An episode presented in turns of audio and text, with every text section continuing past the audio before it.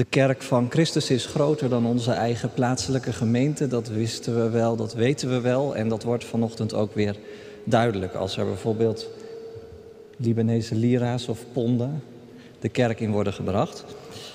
Eigenlijk gaat het daar ook over in de schriftlezing van vanochtend. Paulus weet als geen ander dat de kerk van Christus groter is dan een plaatselijke gemeente. En hij verbindt die verschillende gemeentes ook in zijn schrijven regelmatig aan elkaar. En vanochtend gaat het over 2 Korinthe 8, vers 1 tot en met 15. En dat is het gedeelte dat ik met u lees. Broeders en zusters, wij willen u niet onthouden wat Gods genade tot stand heeft gebracht in de gemeente van Macedonië. Ze zijn door ellende zwaar op de proef gesteld, maar vervuld van een overstelpende vreugde en ondanks hun grote armoede zeer vrijgevig. Ik verzeker u dat ze naar vermogen hebben gegeven, ja zelfs boven hun vermogen. Uit eigen beweging hebben ze ons dringend verzocht mee te mogen doen aan de collecte, waarmee de heiligen in Jeruzalem zullen worden ondersteund. En ze gaven aanzienlijk meer dan we hadden verwacht. Door Gods wil gaven ze zichzelf in de eerste plaats aan de Heer. En vervolgens gaven ze zichzelf ook aan ons. We hebben er dan ook bij Titus op aangedrongen dat hij dit goede werk waarmee hij al bij u begonnen is, voltooid. U blinkt in alles uit, in geloof, in kennis en welsprekendheid, in inzet op elk gebied, in de liefde die wij in u hebben gewekt. Blinkt dus ook uit in dit goede werk. Ik zeg dit niet als een bevel. Door op de inzet van anderen te wijzen wil ik nagaan of uw liefde oprecht is. Ten slotte kent u de liefde die onze Heer Jezus Christus heeft gegeven. Hij was rijk, maar is omwille van u arm geworden, opdat u door zijn armoede rijk zou worden. In uw eigen belang raad ik u het volgende aan. U hebt al een jaar geleden uw goede bedoelingen getoond door met de collecte een begin te maken. Rond deze nu met dezelfde inzet af als waarmee u begonnen bent dan blijft het niet bij goede bedoelingen. Dus geef naar vermogen. Als u bereid bent mee te doen, wordt niet verwacht dat u geeft van wat u niet hebt, maar van wat u hebt. Het is niet de bedoeling dat u door anderen te helpen zelf in moeilijkheden raakt. Er moet evenwicht zijn. Op dit moment lenigt u met uw overvloed de nood van de heiligen in Jeruzalem zodat zij later met hun overvloed uw nood kunnen ledigen. Zo is er evenwicht. Zoals ook geschreven staat, hij die meer had, had niet te veel. Hij die minder had, had niet te weinig. Dit is het woord van God. Gemeente van onze Heer Jezus Christus. Allereerst wil ik u hartelijk danken dat ik hier vanochtend mag zijn heel fijn om uh, deze gelegenheid te krijgen om in de gemeente te zijn. Ik wil u ook hartelijk danken voor de steun die vanuit Utrecht en vanuit de Jacobikerk in de afgelopen tijd gegeven is voor de kerken in het Midden-Oosten. In het bijzonder voor het diaconale werk, maar ook het werk van theologisch onderwijs en verder missionair werk. En ook breng ik u de hartelijke groeten over van de National Evangelical Church of Beirut. Of in het Arabisch, Kanisi Injiliya Wataniya fi Beirut. Sommigen van u hebben deze gemeente in het voorjaar van 2019 bezocht. En sommigen van u op een ander moment. Vorig jaar is onze kerk, dat is de kerk in het stadscentrum van Beirut, tijdens de explosie in de haven van Beirut zwaar beschadigd geraakt. Met name als het gaat om de raampartijen, de plafonds, deuren en kozijnen.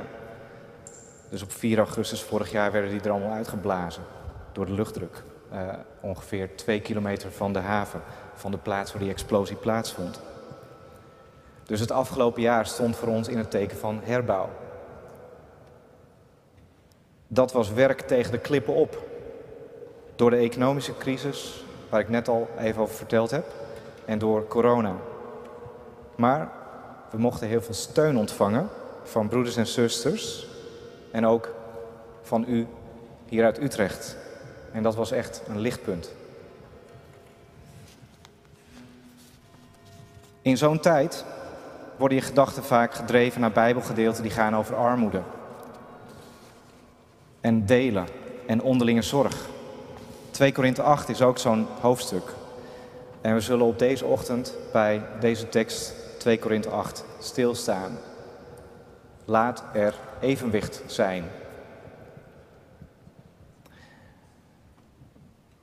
Het is een tekst, 2 Korinthe 8, die gaat over armoede en rijkdom.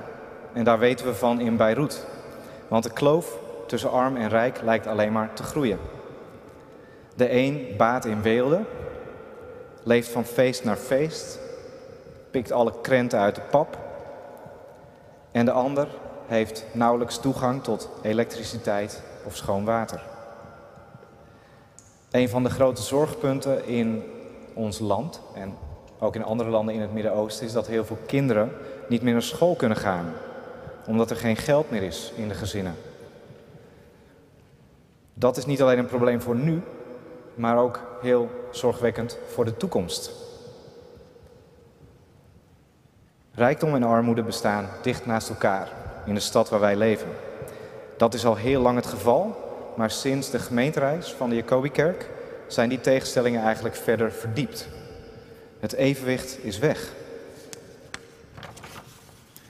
En dat is heel triest. En misschien is het nog wel triester dat er een verband lijkt te bestaan tussen de rijkdom van de een en de armoede van de ander. In veel gevallen hebben de rijken zich omhoog gewerkt ten koste van anderen. Bijvoorbeeld door geld te onttrekken aan de staat of door onder te betalen. Corruptie op heel veel niveaus. Dat zit diep en dat is taai. Dat zou je bijna een demonische structuur kunnen noemen, waar je je bijna niet aan kunt ontworstelen. De rijkdom van de een veroorzaakt de armoede van de ander. Een tragische en indringende werkelijkheid.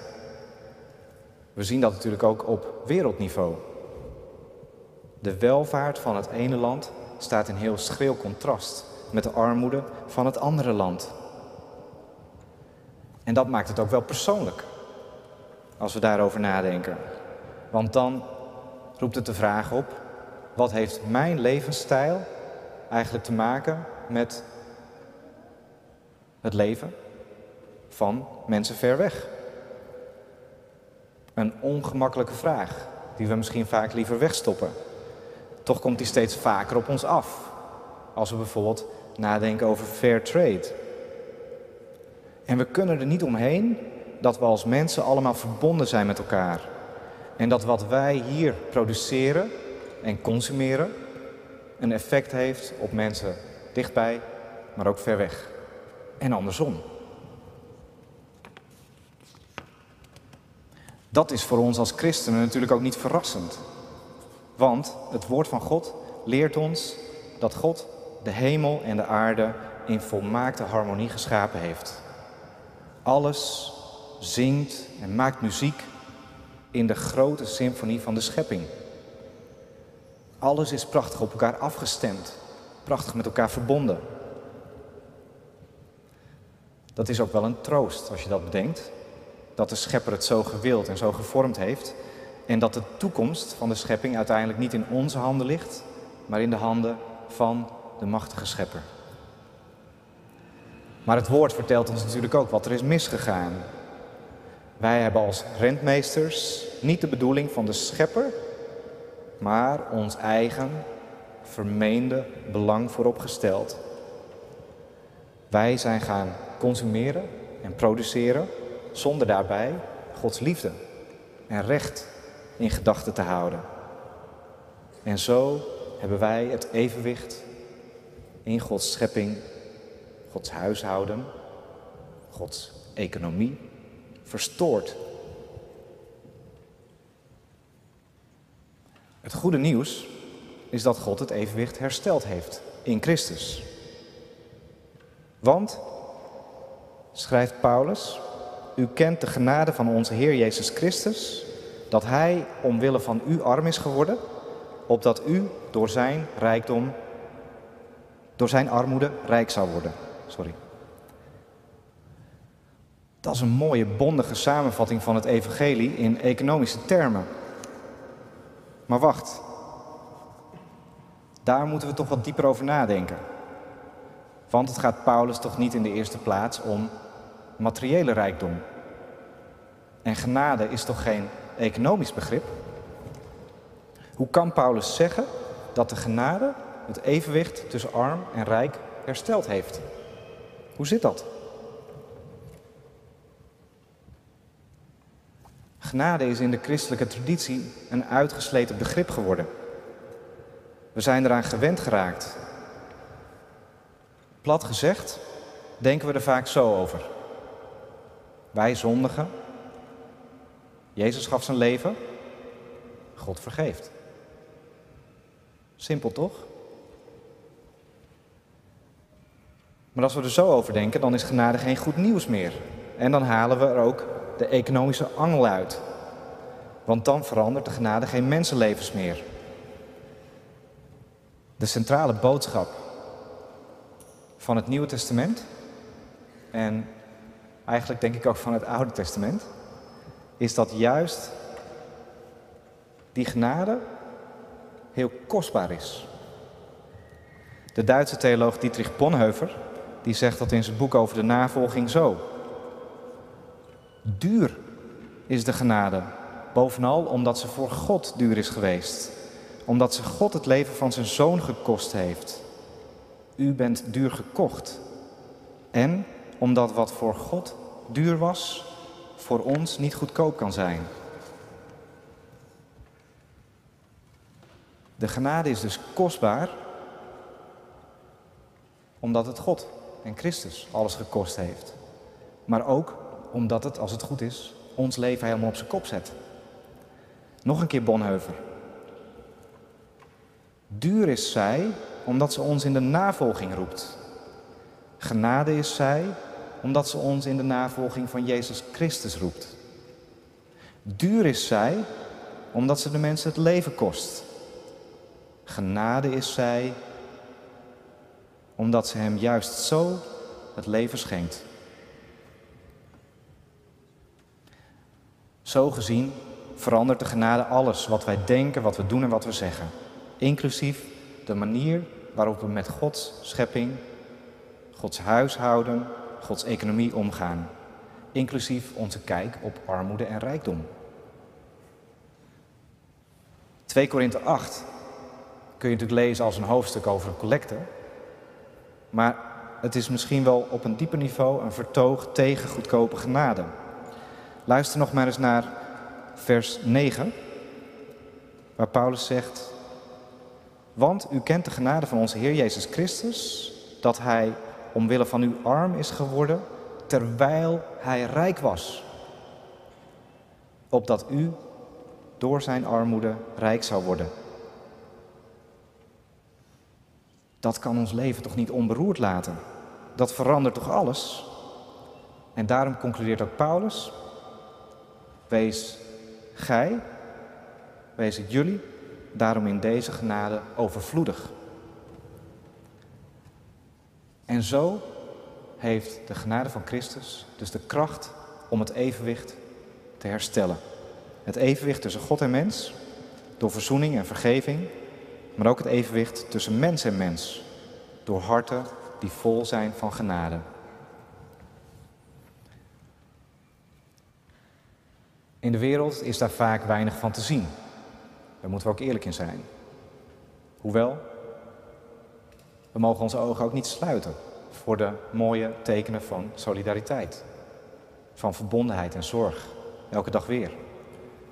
Maar in de wereldkerk moet die genade zichtbaar worden, vindt Paulus. En daarom organiseerde hij een collecte. Een collecte voor noodlijdende christenen in Jeruzalem.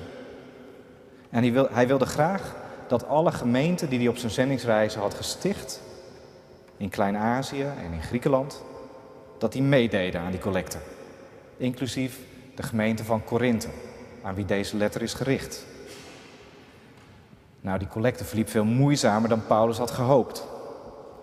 Sommige gemeenten gaven heel gul uit hun armoede. Maar anderen, die pakten het aan het begin op, maar lieten het daarna halverwege zitten. Of ze gaven met de verkeerde intenties. Er werd zelfs getwijfeld aan Paulus' integriteit. Paulus werd misschien wel een beetje beticht van corruptie. Dat is wel herkenbaar. Ook vandaag zijn we als christelijke kerken en organisaties bezig met hulp, collectes, ondersteuning. En soms gaan onze nobelste intenties gepaard met onze pijnlijkste fouten. Je kan bijvoorbeeld denken aan de ontdekkingen in de voormalige kostscholen, christelijke kostscholen in Canada. Daarom moeten we natuurlijk naar streven om in alle dingen zo transparant en zo eerlijk mogelijk te zijn. Maar waar het uiteindelijk om gaat, en dat is het evangelie van deze ochtend, is dat we in onze ecumenische en in onze diaconale verbondenheid de genade van Christus weerspiegelen. Dat we de genade van Christus ervaren en laten zien.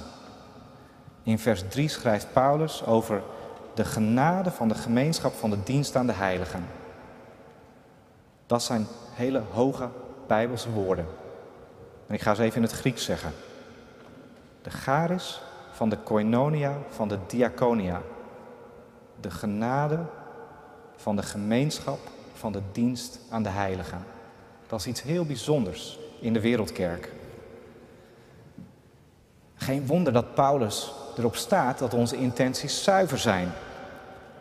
Als we geven of ontvangen, maar ons hart komt er niet in mee, dan is de band van de genade afwezig. En dan wordt de gave hol. Christenen geven en ontvangen uit een hart dat overvloeit van dank aan God voor het werk van Christus. Dat kun je niet dwingen. Dat kan alleen maar groeien van binnenuit. Dat we allemaal afhankelijk zijn van de genade, waarborgt ook de waardigheid in het geven. Want of we nou geven of ontvangen, we zijn op hetzelfde niveau. We staan in dezelfde positie, namelijk afhankelijkheid van God. En als christenen weten we ook dat de gevers van vandaag de ontvangers van morgen kunnen zijn. En dat is ook goed zo.